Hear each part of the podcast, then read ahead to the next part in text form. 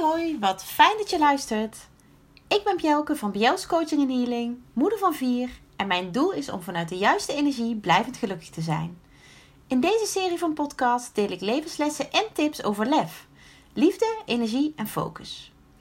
Ben jij er klaar voor om vol energie voor je eigen geluk te gaan? Luister mee. Lieve, lieve, lieve jij die nu deze podcast luistert. Ja, dank je wel dat je, nou ja, dat je tijd maakt. Um, en de rust neemt om nu op dit moment naar mijn verhaal te luisteren. Om te horen wat ik te zeggen heb. Dat vind ik echt super bijzonder. Want ik weet namelijk als geen ander um, ja, hoe op dit moment in deze weken uh, uh, de dagelijkse prioriteiten steeds weer moeten worden bijgesteld. Qua tijdsbesteding, um, qua energie, qua focus. Een dag heeft voor ons allemaal maar 24 uur. En nou ja, door de continue aanwezigheid van je kind uh, of kinderen, in mijn geval, um, door het verplicht thuis te moeten werken of um, juist extra te moeten werken in de zorg. En uh, ja, alles wat daarbij komt kijken, ja, loop, loop je soms achter de feiten aan. Of heb je in ieder geval het gevoel dat je achter de feiten aanloopt. Dus ik vind het echt super dat het je gelukt is om tijd te maken voor dit moment. Uh, voor deze focus op jezelf. En um, nou ja, je te laten inspireren door wat ik je ga geven in um, ja, alweer de zesde aflevering van uh, mijn podcast Overlef. En dat maken van die podcast, dat stond echt al super lang op mijn lijstje. Uh, net als heel veel dingen trouwens. En in plaats van wachten op het juiste moment, ben ik het op een gegeven moment gewoon gaan doen. En afgelopen weekend zag ik een hele mooie quote die, uh, ja, die hier super op aansluit. En deze quote heb ik uh, ook begin van de week gedeeld op uh, Instagram en Facebook van Biels. Dus als je me daar volgt, heb je hem waarschijnlijk wel voorbij zien komen. Maar ik vond hem mooi, ik vond hem inspirerend en nou, ik wil hem nu ook met jou delen. De quote luidde: There's never, to, there's never going to be the right time. If you don't know when the right time is, how do you know right now isn't? En zo is het natuurlijk. Het juiste moment is er nooit en komt er nooit. En hoe kun je nou weten wanneer iets niet het juiste moment is? Als je niet weet wanneer het wel het juiste moment is. En we maken onszelf ongelooflijk moeilijk door nieuwe dingen niet aan te gaan. Vanuit angst vaak. In ieder geval dingen die wij in ons hoofd halen. Door te denken dat we het niet kunnen. Um, omdat we denken aan wat anderen wel van ons zouden kunnen denken. Omdat we bezig zijn met dat het vast wel niet zal lukken. Dat er vast wel iets is waardoor het mis zal gaan. En we kunnen waarschijnlijk minimaal 10 redenen opnoemen waarom het ook mis zou gaan. En dit zijn allemaal negatieve en beperkende overtuigingen die ons nou ja, klein maken en klein houden. Maar iets in mij zei dat ik er gewoon voor moest gaan. Voor die podcast. dat ik mijn verhaal moest gaan delen. En dat deed ik al via mijn website, uh, via mijn blogs, via artikelen waar ik in gestaan heb in Nederlandse tijdschriften, online. Maar ook mijn verhaal delen door het te gaan vertellen. Dat mensen mij zouden horen. Dat mensen mijn ervaringen zouden beluisteren. Dat mensen, um, nou ja, letterlijk door mijn verhaal geïnspireerd zouden raken. En dat is echt, ja, waarom ik dit ben gaan doen. Mensen inspireren en mensen verder helpen. En mijn lef is beloond. Want mijn podcast wordt nou, actief beluisterd. En de reacties die ik krijg van de mensen die het luisteren, die zijn echt hartverwarmend. En dit maakt mij echt een heel blij, dankbaar en ja, heel tevreden mens. En daarnaast geeft het mij ook de energie en de kracht om er gewoon mee door te gaan. En ja. Dus hier zijn we weer. Ik zou zeggen, here we go. en deze keer, ehm, ja, toch wel een hele persoonlijke podcastaflevering. Waarin ik echt heel openhartig ga zijn. Dit ben ik in alle andere podcastafleveringen ook geweest. Want ik ben gewoon mezelf. Maar dit keer ga ik net iets verder. Ga ik net iets dieper. Ik ga namelijk iets delen uit mijn verleden. Uh, wat ik toen de tijd als, nou ja, behoorlijk heft, nou ja, gewoon heftig en ingrijpend heb ervaren. En ik deel dit omdat ik het ongelooflijk belangrijk vind. Um, altijd al eigenlijk, maar in deze tijd in het bijzonder. Ik hoor namelijk om me heen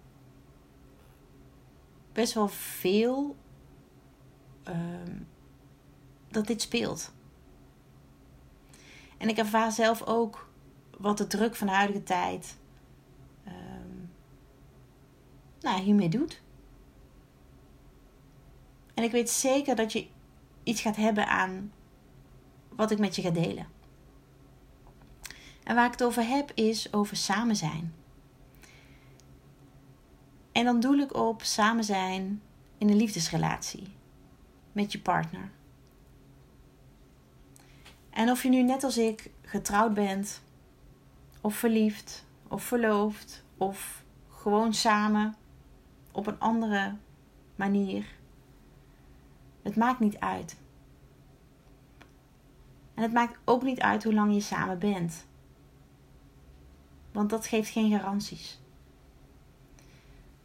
Maar wat wel belangrijk is, wat wel uitmaakt, is of het voor jou ook als samen voelt. Ik heb namelijk heel lang in een relatie gezeten waarin ik wel samen was, maar me steeds vaker ontzettend alleen voelde.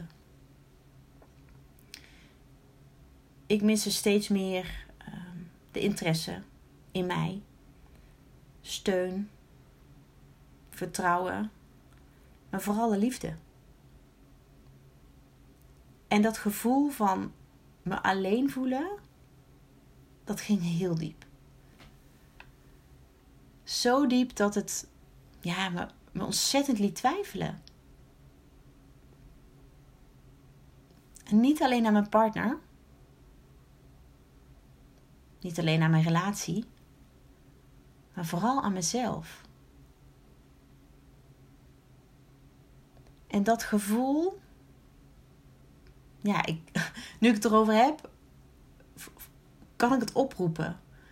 En uh, raakt het me ook wel weer. Want het was ontzettend confronterend. Het was namelijk heftig op een hele vervelende manier.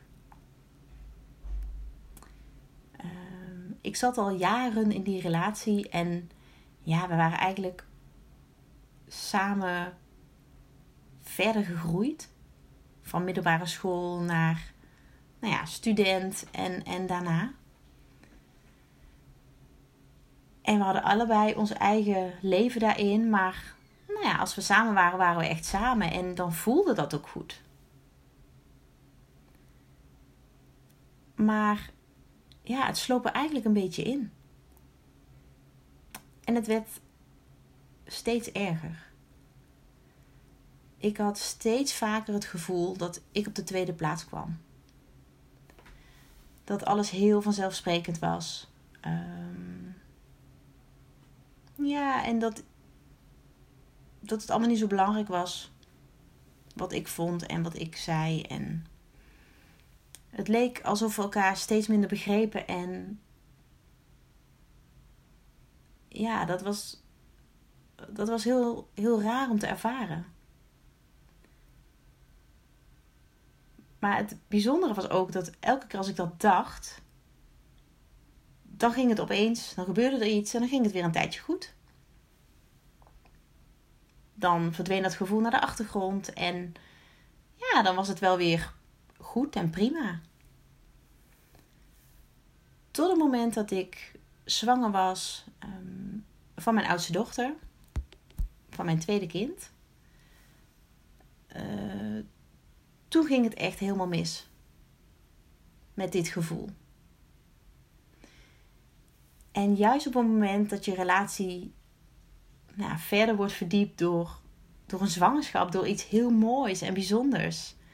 Ehm, de, de, de groei en ontwikkeling van een kind, van, van, ja, van je samen eigenlijk. Um, toen werd mijn gevoel van samen, maar toch alleen. Nou ja, sterker dan ooit. En ja, dit was, dit was echt keihard. Dit deed ongelooflijk veel met mij. En bij mij werd dit gevoel ehm, alleen maar versterkt door wat mijn intuïtie mij wilde vertellen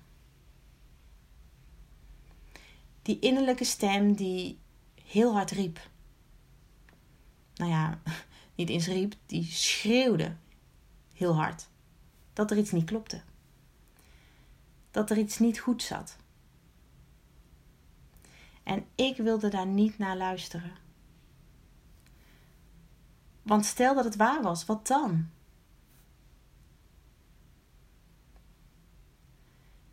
En met de dag voelde ik mij meer alleen. En doordat ik het niet durfde te zien en niet durfde te horen, kroop ik steeds verder weg in mezelf. Ik sprak er met niemand over. En terwijl in mij nieuw leven groeide, leed ik in stilte. En dat ja, heftige gevoel van alleen zijn binnen je relatie veranderde eigenlijk voor mij langzaam in me eenzaam voelen binnen mijn relatie. En dat was zwaar. Dat was.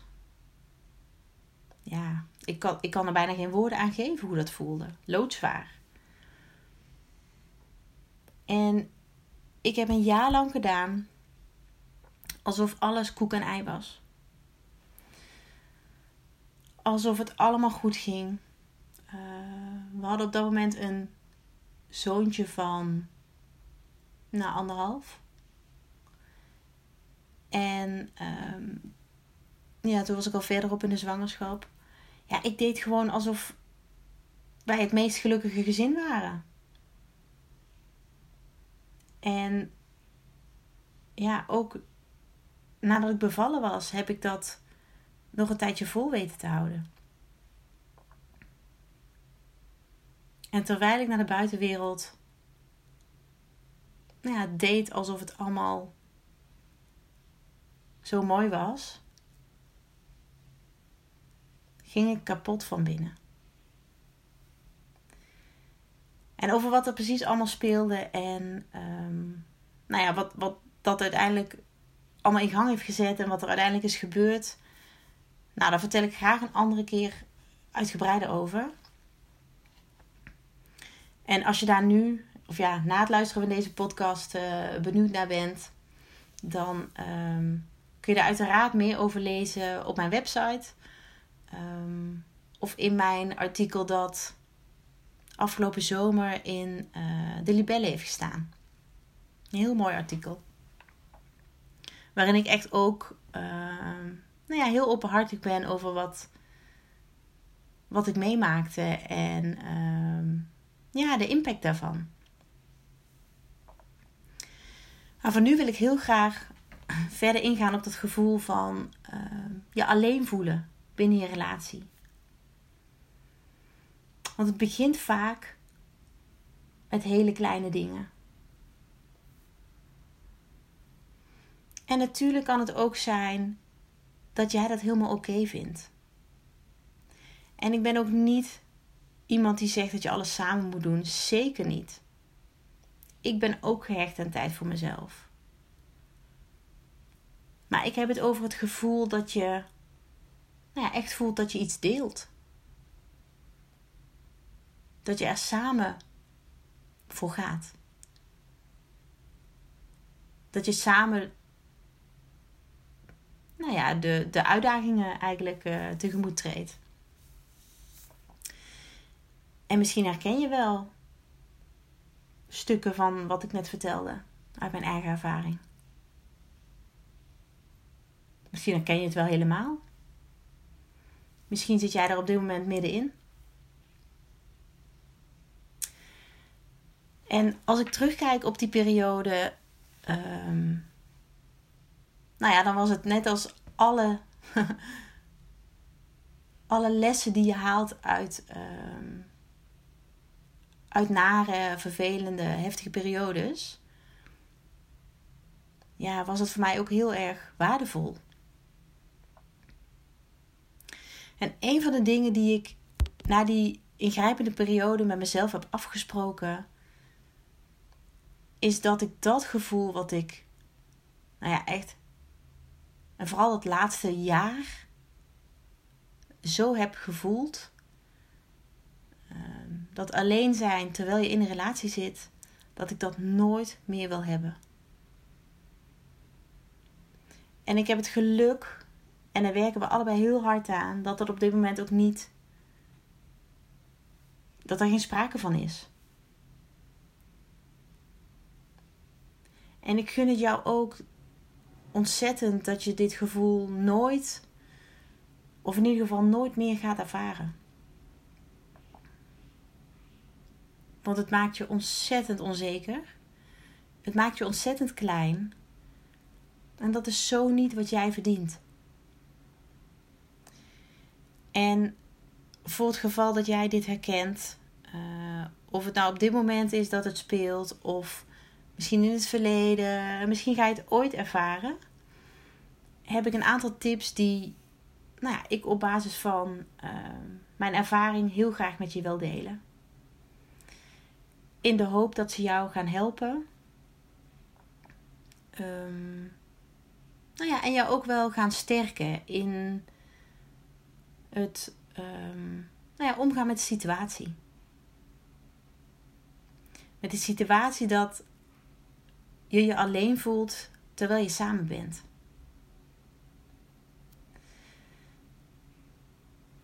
De, nou ja, de eerste tip, het eerste wat ik je eigenlijk zou willen meegeven, en dat is, het klinkt als een inkopper, maar ik kan je zeggen dat het ontzettend moeilijk is als je zelf in die situatie zit.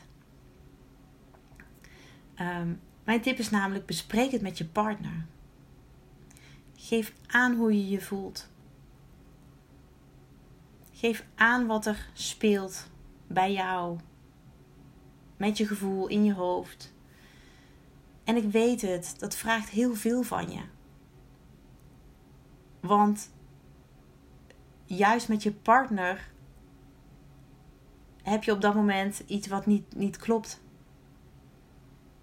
En daardoor kan het voelen als een drempel om het gesprek met hem of haar aan te gaan.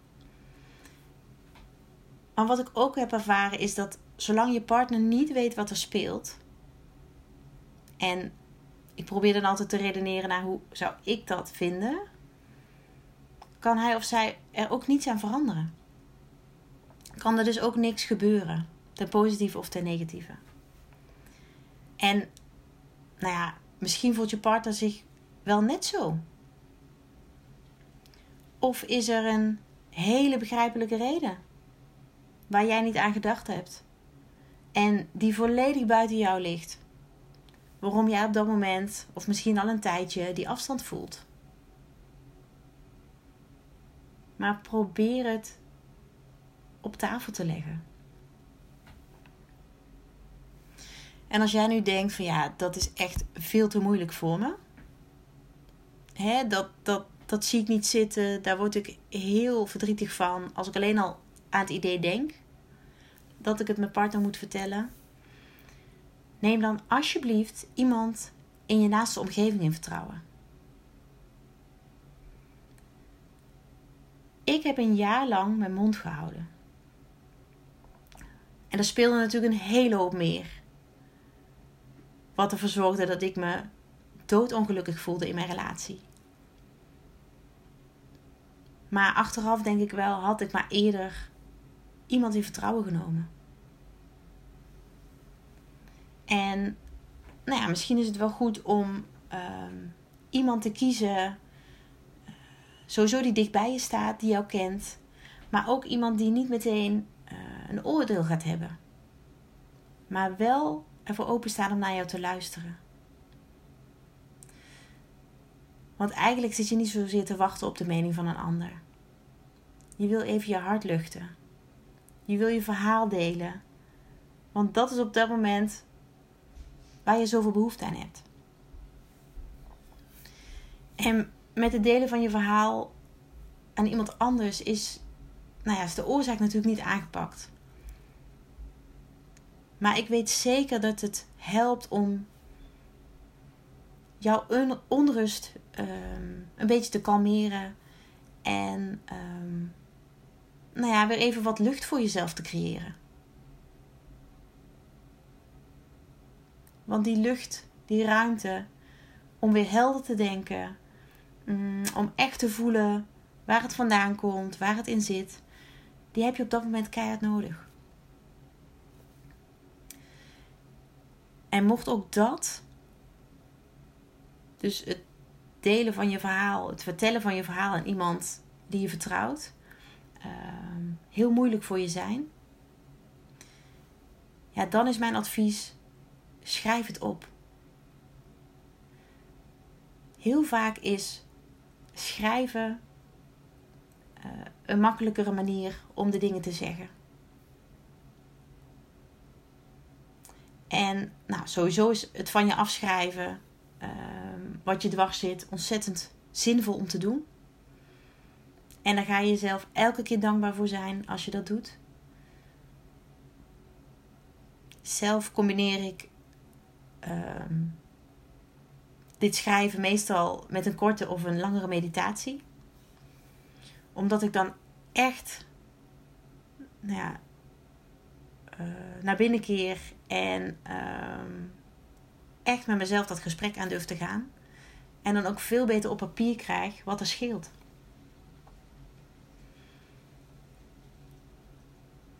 En, uh, maar als, ja, als mediteren niet jouw ding is, dan uh, mag je dat natuurlijk gewoon laten. Uh, en dan is het gewoon belangrijk om wat je gevoel op dat moment is. En al die gedachten die op dat moment spelen, om die op papier te krijgen. En als je ze op papier hebt gezet, om ze dan te delen met iemand die jij vertrouwt. Want je hebt iemand nodig die weet wat er speelt, die een beetje op jou kan letten. Want het alleen doen werkt niet. En dat kan ik echt uit eigen ervaring zeggen.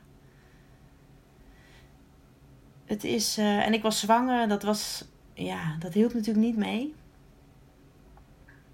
Um, maar doe het niet alleen. En zoals je misschien ook wel merkt, nou ja, uit mijn tips is ehm, mijn boodschap vooral: blijf er niet mee lopen. Want het wordt alleen maar erger. Je gevoel van alleen zijn in je relatie lost niet vanzelf op. Ik ben er veel te lang mee blijven lopen. En uh, uiteindelijk is de uitkomst wat de uitkomst is. En was dat niet anders geweest als ik er wel over was gaan praten. Daar ben ik heilig van overtuigd. Maar het had mijzelf wel een hele hoop um, deuken in mijn zelfvertrouwen, uh, in mijn eigen waarde enzovoorts geschild. En de reden dat ik het niet wilde delen, is dat ik me schaamde. Ik schaamde me voor wat anderen wel niet van mij zouden denken. Omdat ik heel erg mijn best deed om, nou ja, een heel goed en positief beeld te scheppen van mijn, van mijn relatie die ik toen had. En ja, dat het dan niet zo zou blijken te zijn. Maar het was ook vanuit het gevoel dat ik, dat ik faalde. Dat ik niet in staat was om mijn relatie te laten, sla te laten slagen. En een relatie met kinderen is echt. Nou ja, dat, dat is super heftig als je, daar, uh, als je dat, dat ziet wegglijden.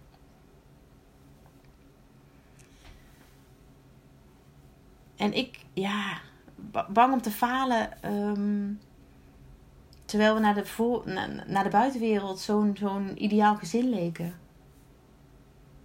Wat dus helemaal niet zo was. Nou, ik merk wel dat het me iets doet om dit te delen. Um, wat ben ik blij dat ik.